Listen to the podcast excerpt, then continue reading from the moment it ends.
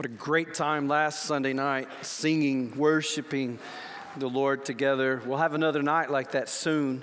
Time will change. It'll be daylight longer, and we can all try to squeeze in the room together and just worship the Lord.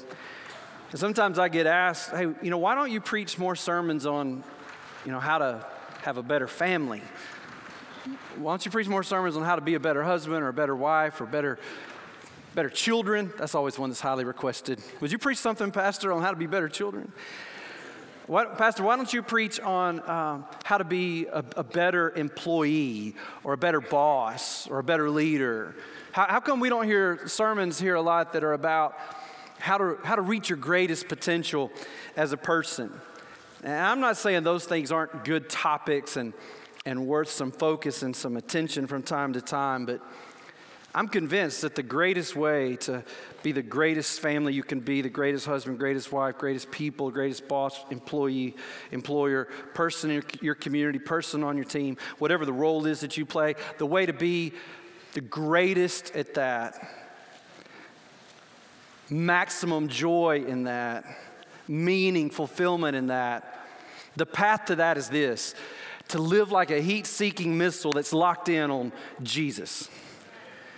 Seeking Him first, above all else, and His kingdom and His righteousness. And He says everything else will be taken care of if we'll just do that, to seek His kingdom, not ours, His agenda, not ours, His story, not ours, His righteousness, not our self-righteousness, not our good doings that we may do, but locked in on His kingdom and in His righteousness. Jesus said to seek first. And He's saying, and keep seeking. Don't just like at Bible school one year, you decided I'm going to be saved, I'm going to seek first God's kingdom. Then you didn't think about it anymore. No, what Jesus says is seek first and keep on seeking first the kingdom of God and His righteousness, His righteousness. Not this idea that you can become righteous on your own work, your own effort, your own good doing, but you be locked in on the goodness of God, the beauty of God, the mercy of God, the grace of God, the salvation of God. You get locked in on Him and His kingdom and His story and His agenda and His righteousness that is available to us by grace alone, through faith alone, in Christ alone. And when we live like heat-seeking missiles locked in on that, man, our marriages, our families, our homes, our lives, our workplaces, wherever we may be. And it will be that way, but not, not because of anything that we're doing, but because His kingdom will have come and His will will be being done on earth as it is in heaven. And that's what we long for, and that's what we're after. We're in Matthew chapter five today. We're going through the book of Matthew, and Jesus is talking a lot about the kingdom. We're at that section in Matthew called the Sermon on the Mount, and we're just kind of walking through that together. And I think the reality is if we all focused on being who Jesus says we are in Christ, if we all focused on being citizens of the kingdom of heaven, just imagine that, right? Like if we all focused at least as much on being citizens of His kingdom as we do on the politics in our own nation. How different would our life be? How different would our society be if we focused and if we lived like that, being citizens of the kingdom of heaven, seeking first Him, His kingdom, His righteousness? In the process, then, God changes us into the people that He has created us to be. And I don't think I'm oversimplifying this when, when I tell you He's the way, the only way that we will reach our full potential in this life. There's no tips or advice or lessons that I can dole out to you that's going to put you on that path. There is no path to that. Jesus alone is the path to that. Following Him, seeking first His kingdom, His righteousness. Okay, so you got that? That was that wasn't that was just that's not even a sermon. That's just like out of the gate with that. Can I tell you something I really don't like? I'd say hate, but little kids always get on to me in church when I say the word hate because their parents are raising them well. I'm going to tell you something I really don't like. Cliffhangers. You know what I'm talking about? You're watching that television show, you're watching that movie, and then it like it doesn't it doesn't end, like the story isn't completed, and, and then the words come up, to be continued. Uh, are you kidding me? I got to know what happens. I got to know where this story goes. I got to know how it's going to play out. I need to know, is the wrong going to be made right? I need to know, is good going to win over evil? I need to know what's going to happen. I need to know who shot J R To be honest, I never concerned myself about that. I think I was like seven at that time. But some of y'all, you were tuned in like, we got to know who shot. For some of you in your generation, it's I got to know who shot John Dutton. I knew y'all would act in church like you don't watch that show. Like nobody made a peep. Like everybody's sitting there like, I don't know what he's talking about. I know y'all. Will Jim and Pam get together? What about Ross and Rachel? Is the canoe wood or aluminum? Right? These are the questions that we want answered. And I don't know if you realize it, but the Bible in Jesus' day was a cliffhanger. The Bible that Jesus had in his day, that his disciples had, that the people on that grassy hillside that day when Jesus delivering on the sermon, the Sermon on the Mount, it was a cliffhanger story. Because all they had is the Old Testament. They, they didn't have the New Testament. It hadn't happened yet. It hadn't been written yet. Their Bible in the first century sort of ended with to be continued. Don't do it right now, but when you have some more time, just go read the last chapter of the Old Testament. And it sounds like an advertisement for a future episode. And then it just ends. And you have no idea, well, how is that going to happen? How's that going to be? Who's going to do that? How are we going to get from where we are right now to that place? And it just ends, and the screen dims, and the words come up, sort of, that say, to be continued. And the credit starts rolling, and you're sitting there going, okay, but what's God going to do now? How's God going to take us from this place to that piece? What's going to happen to his people? What's going to happen to his promises? What's going to happen to his prophecies? And we just wait. And when that last to be continued came up there in the Old Testament, they had to wait. And I don't mean they had to wait till the next Thursday night for the next episode. And I don't mean they had to wait till the next season when Netflix released the next one you could binge on. I mean, they waited. And they waited. And some of them waited until they died. Generations came and waited, and generations went in their waiting, still waiting. For four hundred years, they waited. And then Jesus came. He came, and we find him today, Matthew chapter five, sitting on that hillside, the greatest preacher ever, preaching the greatest sermon ever. And we pick it up in verse seventeen. He says this, don't think. Now, here's, here's what we're doing in Matthew. We're calling this sermon series different because Jesus is different, right? Another word for that's holy. We're, we're using the word different. He's different. And his kingdom is different. And, and in the Beatitudes we looked at several weeks ago, he told us kingdom people have different attitudes. A couple of weeks ago, he told us kingdom people have a different purpose. You're the salt of the earth. You're the light of the world. And today, the implication is kingdom people think differently. Jesus is looking at a bunch of people who would be prone to think one way, but he's calling us to think a different way in his kingdom. So he leads out with, don't think. Don't think this, but think this. Don't think that I came to abolish the law or the prophets. I did not come to abolish, he says, but to fulfill. In other words, Jesus is saying, I've not come to cancel the Old Testament. I've not come to delete the Old Testament. I've come to define it. I've come to fulfill it. He's looking at these people going, I know Moses is your guy. I'm not here to cancel Moses. I'm here to complete Moses and the works of Moses. He says, verse seventeen, don't think that I came to abolish the law or the prophets. I did not come to abolish, but to fulfill. Notice he says the law and the prophets. That's a general way of Jesus saying the entire Old Testament. From the law, the Torah, the first five books, all the way to the last prophet at the end. Jesus is saying the whole Old Testament, the law, the history, the poetry, the prophets, all of that. Jesus is including all of that, and he's saying this. It's all about me.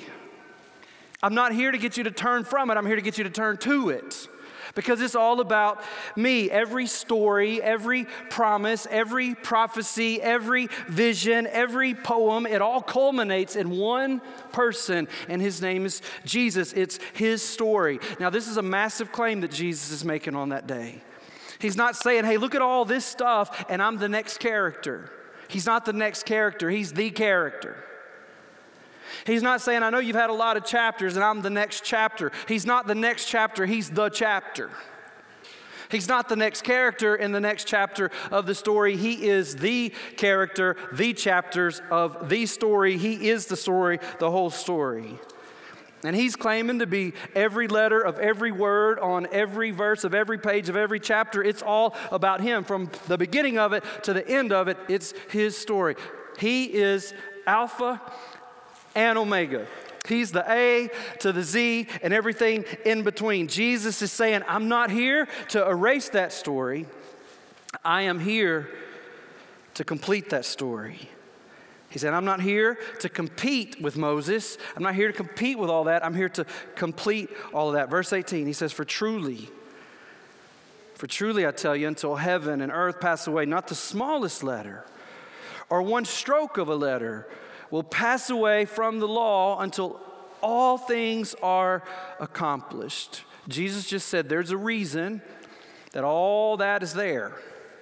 There's a reason every letter is there, where it is, how it is. There's a reason it's there. The reason it's there is to complete and fulfill every purpose that God has determined will be accomplished. God's word will always accomplish its purpose. Did you know that? Just try to stop it. Just try to stop it. When God says, let there be light, darkness didn't have a chance. When God says to Lazarus, come out of that grave, death didn't have a chance. When God said to the storm, cool your jets, stop, the lightning didn't have a chance. God's word is living, it is active, it is sharper than any two-edged sword. It is unstoppable. It will cut through any adversary that would try to stop it from completing the purposes that God has set forth for it. And Jesus says, even the smallest letter, even the smallest pen stroke of his word is not going anywhere until it has reached the divine destination that it's been given, until it has accomplished the purposes and the plans that God has. Whatever was in the mind of God, the heart of God, whatever came out of the lungs of God, whatever it was that carried men of God to be carried along by the Holy Spirit to write down the Word of God, it will accomplish. It's God's, God's given purpose. Not one dot on an I is going to fail. Not one crossing of a T is going to fail. It will not be stopped. Not one letter is ever going to rebel against God and decide to do something different. And God himself will never go against his word. Every word of God's word will accomplish its purpose. And what's Jesus saying? Jesus is saying, I'm the purpose. All of that finds its fullness in me. It's me, he's saying. I am the purpose. And that's important that we understand what Jesus is saying there, because there were people then and there's people now who would say, ah, that stuff doesn't really matter. The Old Testament's really not important. We're, we're, we're New Testament people, so we don't have to read that. We don't have to know that. That's really not for us. But listen to what Jesus says, verse nineteen. He says, therefore, how many of you have studied before in Bible and you get to that word therefore? Do you remember the question you ask when you see the word therefore? Yeah, you say, what's that therefore, therefore? I know it's corny, but it's a good reminder that everything that came before that, before that word therefore is leading us to the next thought. So Jesus just said, everything in the Old Testament finds its fulfillment in me. Therefore, whoever breaks one of the least of these commands and teaches others to do the same will be called least in the kingdom of heaven. But whoever does and teaches these commands will be called great in the kingdom of heaven. Jesus is the word, amen?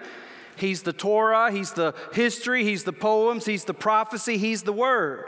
He's the law. So when you don't obey God's law, you don't obey Jesus. And when you lead others away from obeying the law of God, you're leading people away from obeying Jesus. And remember, Jesus is talking to kingdom people here. He's talking to redeemed people. He's talking to saved people here. But even saved people, I don't know if you know this or not, but even saved people can sometimes disobey God. Sometimes even saved people can lead other people to disobey God. And Jesus says, if you're in my kingdom and you're disobeying me, and you're leading other people to disobey me, you are least in my kingdom. And you may say, well, Pastor, that really doesn't bother me because at least I'm in his kingdom. That's enough for me. I don't really have to think too much about what I do or if I'm obedient or leading other people to be disobedient because it's all under the blood. I'm saved. I'm a child of God. So I, can, I can, really can do whatever I want to do. If that's what you're thinking right now, I would suggest you are not a child of God. If you're a child of God, if you've been saved, the Holy Spirit has converted you, given you new life, and you don't care about sin, you don't care about godliness, you don't care about the glory of God, you just think it's a free pass and now your whole life is like Disneyland because Jesus paid it all, you need to give your life to Christ today. You're, you're deceiving yourself as you sit here in this place today, but it is entirely possible that you can be truly saved and at times be disobedient to God. It's also very possible that you can be a child of God and at times you can be leading others to be disobedient to God. And sometimes we lead other people to be disobedient to God actively. What I mean by that is because I am actively disobeying God, and I'm influencing other people, now I'm leading other people to also disobey God. But there's another way that we can lead people to disobey God. Not only do we lead people to disobey God actively, but sometimes we're leading people to disobey God passively. Sometimes we're leading people to disobey God because we won't say something. Sometimes we lead people to disobey God because we won't speak up, because we won't have a conversation, because we don't love them enough, nor God enough, to step in and say, hey, can we talk? Can we pray? Can we sit down? Can I have five minutes? And Jesus says when his people disobey him and lead other people to disobey him, be that in an active way or a passive way, he says you are least in his kingdom. You're last in his kingdom. See, Jesus doesn't give everybody in his kingdom the same little participation trophy. He doesn't do that. There's obedience, there's faithfulness, there's results, there's rewards, there's consequences. The reality is today in the kingdom of heaven, you need to know this. I think what Jesus is saying here is in my kingdom, I got champs and I got chumps. The chumps, they disobey me, they lead other people to disobey me. But the champions in my kingdom, man, they're seeking first my kingdom, my righteousness. And they're leading other people to do the same. He's saying, you might be my child, but you're a chump right now. Some of you are chumps right now. You know it. I don't need to tell you. Holy Spirit's telling you right now. You're living like a chump. You call yourself a child of God, but you're living like a chump. You're not obeying God, and maybe actively or passively or both, you're leading other people to not obey God. If you want to be a champion in the kingdom of God, obey God. Follow Jesus.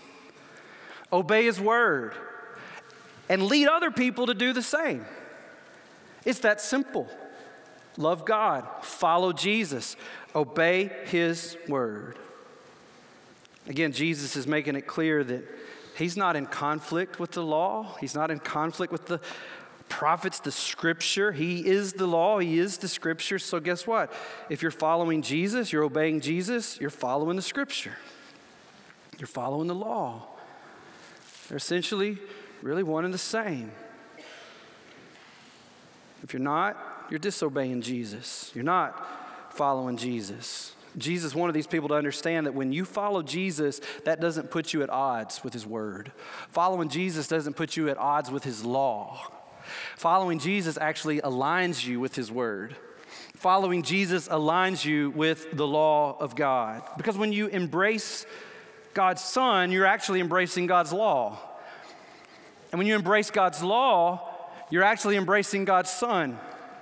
And when you get into the Old Testament, what you're going to find is that all that stuff in there that can kind of sound a little bit crazy sometimes, all those minute details of the temple and the sacrifices and the priest and the priesthood and the book of Leviticus, all that's pointing to somebody. You know the book of Leviticus. It's the one that stops you in your tracks every year when you're trying to read the Bible all the way through.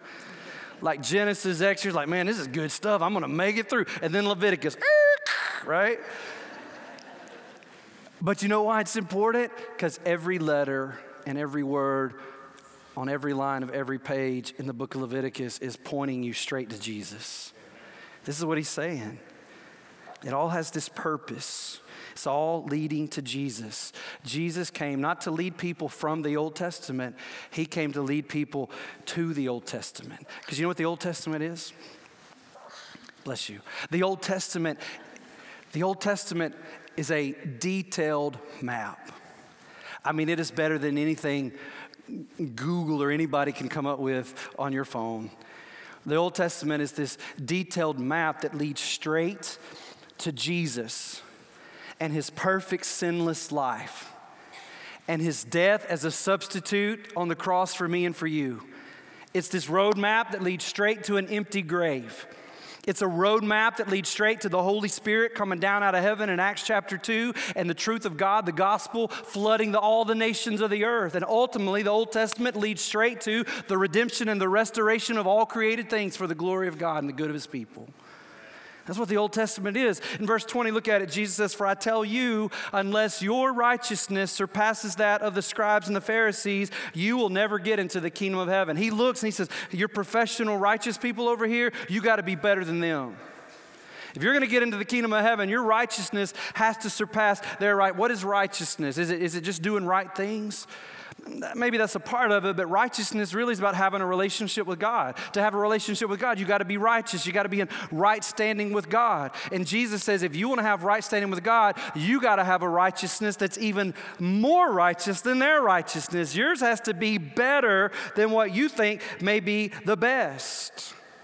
And the people that heard that that day, their jaws must have went slack, hit the floor, like, what is he saying? Because in a roundabout way, what Jesus just said is, none of y'all going to make it to heaven. Right? If you got to have that kind of righteousness, better than the best. We got to have more righteousness than the scribes and the Pharisees? Impossible. Because in their mind, that was the, that was the top. It was the best. It'd be like yesterday, my, my little girl, she's nine, Kalia. Her little basketball team won the championship yesterday. Went undefeated all the way through the season because I was not their coach. But imagine had I been their coach and the day of tryouts had come along and I gathered all the kids up together. I said, hey, listen, I, I know, you know, you're between the ages of seven and nine, but here's, here's the requirement. You make my team, you become a person on my team, your skills on this court have got to be better than Michael Jordan in his prime. And don't fuss with me. He's the GOAT, y'all. I don't care what you say. Can I get amen? Amen? Come on. I just thought I'd check that off the bingo card today. We amen to Michael Jordan being the GOAT. That's never happened before. These kids would go, there's no way. First of all, I'd have to explain to them who Michael Jordan is, right? Because they don't know. But they would go, there's, there's no way that we can do that. It's impossible. And when it came to the things of God, when it came to being righteous, the scribes and the Pharisees were supposed to be the goats. And in the eyes of the people, and, the, and certainly in their own eyes, they were the goats. And in Jesus' eyes, I think they were goats too, but in a whole different way. This is for another day. And Jesus just told all these people, if you're going to get into my kingdom, you got to you got to be better than the best when it comes to righteousness. You got to have a greater righteousness than they have. And I think when Jesus said that, it's sort of tongue-in-cheek because he's not saying that they're righteous. They were saying they were righteous. They, they had ascribed that to themselves. Jesus did not ascribe that to them. I think it's kind of tongue-in-cheek. Jesus knows their righteousness is only a self-righteousness. It's only an external righteousness. It's only a checking of the box and the doing of good things kind of righteousness. Because elsewhere in Scripture, Jesus will say, they talk a good game, but their hearts are far from me. He'll say, they draw close to me with their lips, but their hearts are far from me. Interesting. The only people, by the way, who get into the kingdom of heaven, and here's what Jesus is getting at, are people who have righteous hearts. People who have righteous hearts. But nobody has a righteous heart. And nobody can modify their behavior in such a way that you can make your unrighteous heart become righteous. You could get a million lifetimes to try to master the art of transforming your own unrighteous heart into a righteous heart, and you're never, ever going to get that done. Jesus, in this roundabout way, is going, you're not going to make it. You're not making my team. You're not making my kingdom. You're not going to know me. You're not going to have a relationship with me because nobody has the right heart for God's kingdom. Not me, not you, not the most devout Jewish scribe or Pharisee. None of us have that kind of heart. And then Jesus moves on, and I'm kind of going, well, wait a minute, wait a minute, wait a minute. You need to explain that to them, Jesus. And he doesn't. Why does Jesus do that? Sometimes Jesus just puts a hard truth out there, and then he lets it sit on top of us. Just to feel the, the gravitas, the weight of that, the heaviness of that. And, and here's the deal. I wish that verse today, you and I would just sit under the weight of what Jesus just said. And, and I have this burden for the part of the world that I live in that's kind of known by the, the name, the Bible Belt. And, and, and I wish that I could just get all of my communities, my neighbors, all everybody around us, just to sit under the weight of verse twenty where he says, for I tell you, unless your righteousness surpasses that of the scribes and the Pharisees, you will never get into the kingdom of heaven. Here's why I want everybody to sit under that for a minute and feel the weight of that. It's because there's this lie, and I think, in my opinion, it's the biggest lie and the most dangerous lie down here, especially in the Bible Belt, and it's this lie. Good people go to heaven, bad people go to hell. That is a lie straight out of hell. Oh, he's a good old boy, you know, loved his mama and rode tide and worked hard and got his wings. Hallelujah. He's, hold up. That's not what the Bible says. The Bible doesn't teach that good people go to heaven and bad people go to hell. And, and if that was true, that good people go to heaven and bad people go to hell, who decides what's good? And who decides what's bad? Who gets to determine the standard? Well, the only person who can determine the standard is God himself, and God's already determined what that standard is, and God has looked across all of humanity and said, there are none good. No, not one. God says there's none who are righteous. No, not one. He says all have sinned. All have sinned and fallen short of the glory of God. The Bible teaches there's only one who's ever walked this very same earth that you and I are walking right now and who did it without sinning. Who did it perfectly in all righteousness, not only checking the box outside, but his heart did it too. Like it was true and real and right inside and outside. Only one who has met all of the righteous requirements of God. Let me introduce you to him. First John chapter two, verse one. John says, my little children. He's writing to Christians, new Christians, like some of us today. In our relationship with Jesus, we're just kind of kind of starting out, right? Maybe you, you've been in a relationship with Jesus for a long time. How many of this would be true of you today? Just admit it. You say, I have known Jesus. I've been in a relationship with Jesus for a long time, but I think something's been going on in my life just in recent days that it's really just kind of getting real on a personal level. Anybody at all? Is that your story today? Okay, yeah, me too. I'm with you. All right. Here's what John says. My little children, I'm writing you these things so that you may not sin. See, if you're saved, you don't want to sin. Don't you dare ever think, well, I can sin, repent, and then I can just keep sinning. No. The heart has changed. We don't want to do that anymore. The evidence, the fruit of repentance is, I will get up now every day for the rest of my life, and whatever the sinful desire in my flesh was that led me to that sin, I want to kill it first thing in the day. I want to beat the snot out of it every single day and every moment of the day because I don't want that fleshly desire to turn me back away from Jesus, back into that sinfulness. It's not repent and do it again, repent and do it. It's repent and fight in the grace of God.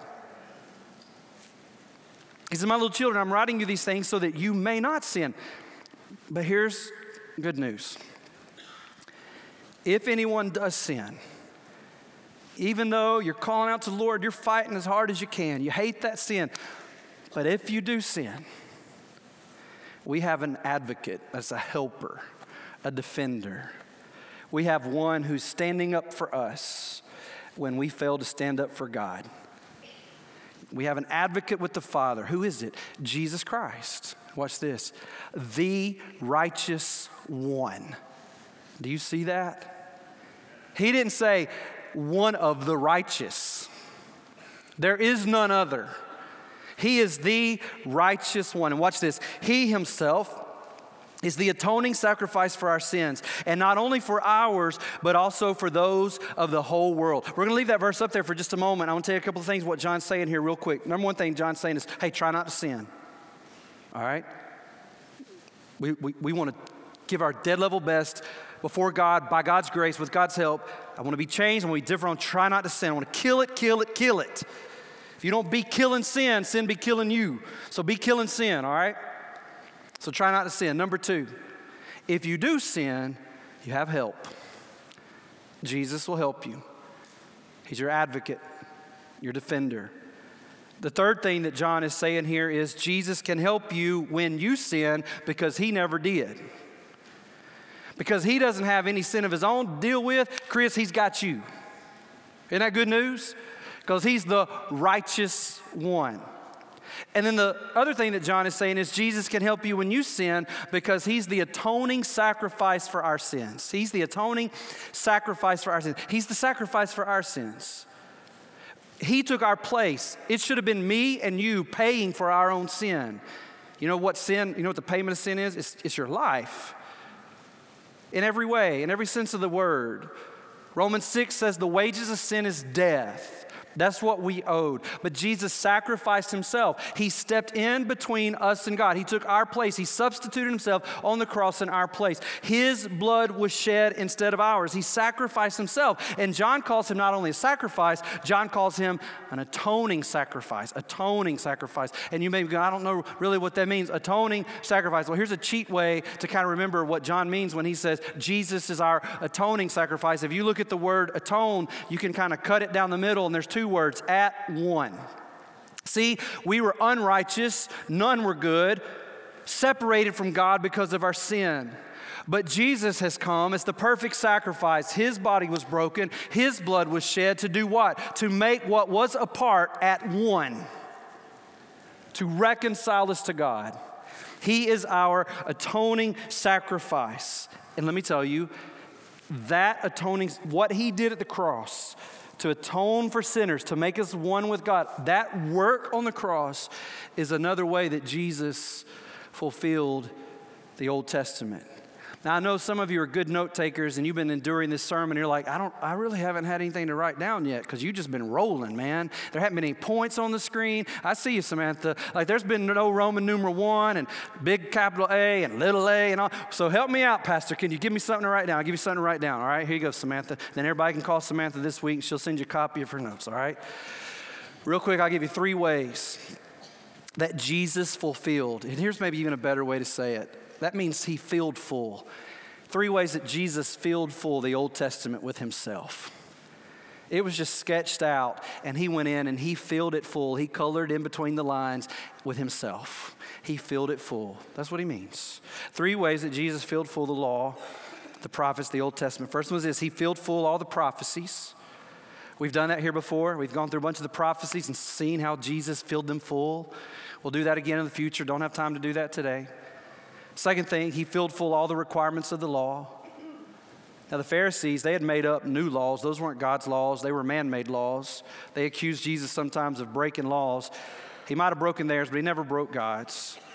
He fulfilled God's law, filled it full perfectly, both internally and externally, by the way, inside and outside. He filled full the payment that sinners owed God. Because the first two are true, this one's true. He filled full the payment that sinners owed God through his death on the cross. What you and I owed God for breaking his law, Jesus filled it full. That debt, he filled it full. In other words, he paid a debt he didn't owe. Because you and I, as sinners before a holy God, we owed a debt we could never pay. So Jesus filled it full. Jesus said, kingdom people, think different. Think different. See what he's saying here? Do you understand that? Kingdom people, Jesus said, do not think that I've come to abolish the law. Kingdom people think differently now. We know Jesus came not to delete it, but to define it with his sinless life, his atoning sacrifice, his victory over the grave. Kingdom people think differently now. We know we can't earn this righteousness. We're not trying to live better than the Pharisees and the scribes. We're believing better than the Pharisees and the scribes. Our hope is in Christ and in Christ alone. He is our righteousness and our righteousness alone. Kingdom people think differently. We can't earn our salvation. It's a gift from God, not of works, so that nobody can boast. Kingdom people think differently. They read their Old Testament differently. The imagery of the Old Testament and the laws and the priest and all those sacrifices, we know all of that is a roadmap that takes us straight to Jesus.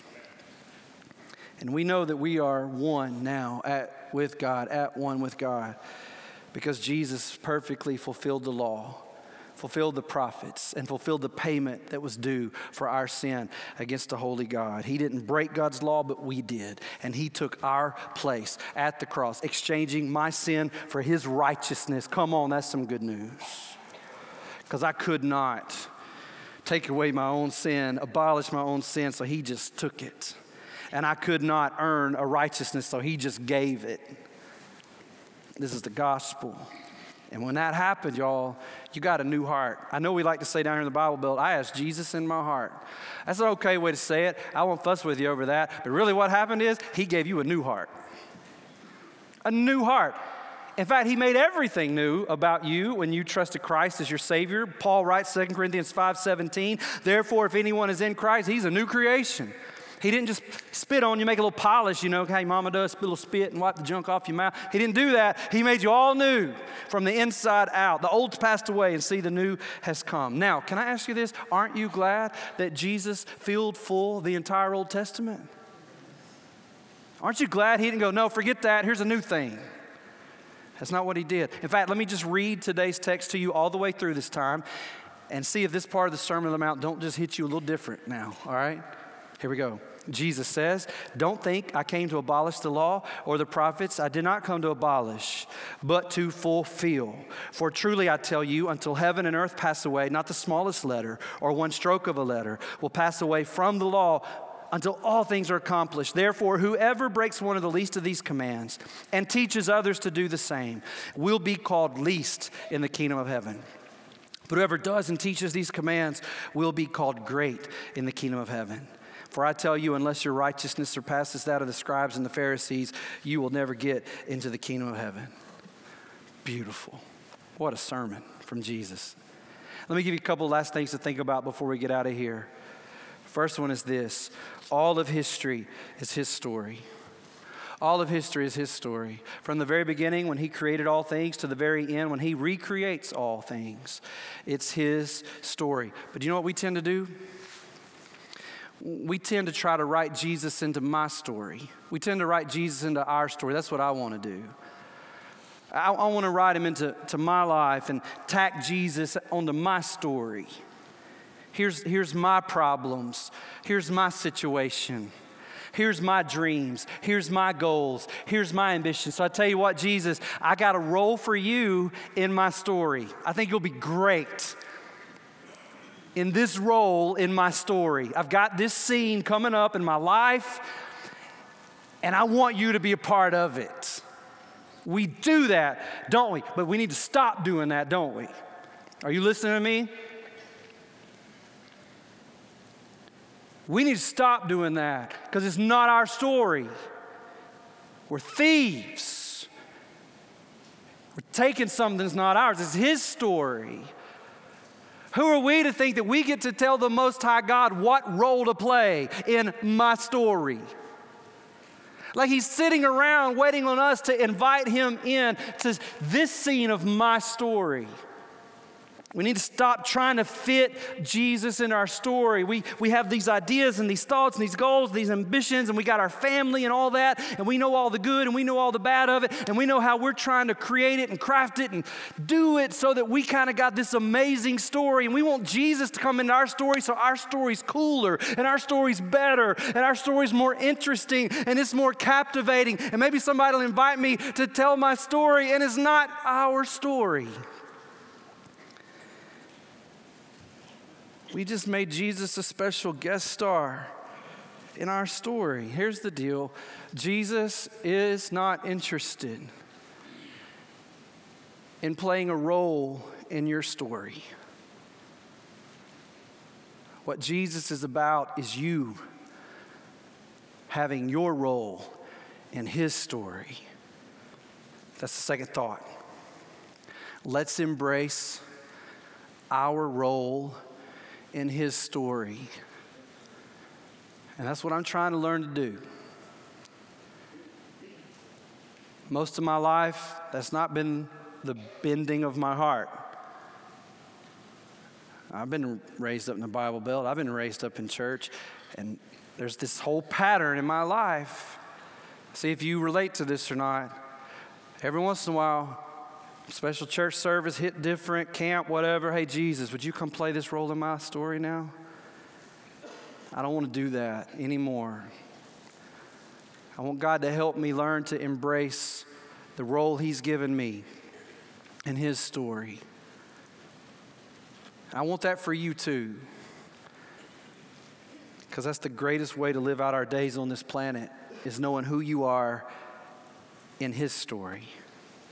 And that's what Jesus is inviting us into. He's inviting us into his story, where there's this cast of characters that are a whole lot like us. They're sinners like us. They're broken like us. They're doubters like us. A cast of characters like Adam and Abraham and Isaac and Jacob and Joseph and Moses and Joshua and Rahab and Ruth and Naomi and Paul and Daniel and Matthew and all of them. God's inviting us into his story. He's calling us to seek first his story, seek first his kingdom, seek first his righteousness. Some of you today, admirably so. And maybe even you came here today for this reason, because you are seeking out the best marriage. You're seeking out the best life, the best family, the best kids. You want to be the best leader in your community, in your workplace. You want to reach your fullest potential, and you think that's the story. And so you're arranging everything around that story that's your story. And you're asking Jesus to help you build your story and show up in it when you want him to. That's not the most terrible plan, but it's still a terrible plan, because that's not God's plan. That's not what God is up to. That's not what he's doing. His plan is that what you would seek first before all other things is him, his kingdom, his agenda, his story, and your role in it. God's plan is that you would embrace your role in his story, because it's not about us. Some days I just want to throw a bed sheet over the name on that building out there that says Grace Life, because it's not about that. And it's not about us inviting God into the Grace Life story. It's his story. Some of you already know this, but I got to tell you anyway, our role in his story isn't always going to be the one that you want. Your role in God's story is not going to be always the one that you would have picked out. Some of you today, God has given you a role in his story that, had he led you to the closet where there were a million roles for you to choose from, you wouldn't have picked this one. Sometimes the roles that God gives us in times and seasons in our life, they're not the roles we would have picked. They're hard. Miss Sheila sat right here in the first hour. She didn't choose the role of the wife that would lose her husband to cancer way too early. She didn't choose that role. My friend Jody didn't choose the role of being the guy that gets diagnosed with A L S. He didn't choose that role. That fifth grader that's back there in our kids' ministry right now that's in their sixth foster home for their lifetime, they didn't pick that role. That single mom that's busting her tail every single day to get it done, she didn't pick that role. Those grandparents who dreamed of the visits from their grandchildren, but knew now who raised them, and maybe even their great-grandchildren, they didn't pick that role. That couple didn't pick the role of infertility. You didn't sign up for the role of the guy that struggles with addiction every single day and the shame and the guilt that comes along with that. You didn't sign up for that role. Listen, God could have given you all a different role in His story. And I don't know why He didn't. All I know is He must trust that you in that role will look to Him and seek Him and His kingdom and His righteousness. He must trust you that by His grace you will steward that role for His glory. And I know this, He's not through writing His story. And He may not be through writing your role in it. And right now, I know it may feel like you got way more questions than answers. And I don't have the answers to your questions, but I do know this. His story and your role in it is not over. It is to be continued. And the waiting won't be easy. It never is. But He's worth it. He's worth it.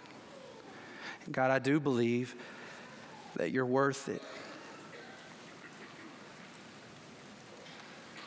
God, I pray today for my brothers and sisters who find themselves having been given through Your sovereign hand a challenging role.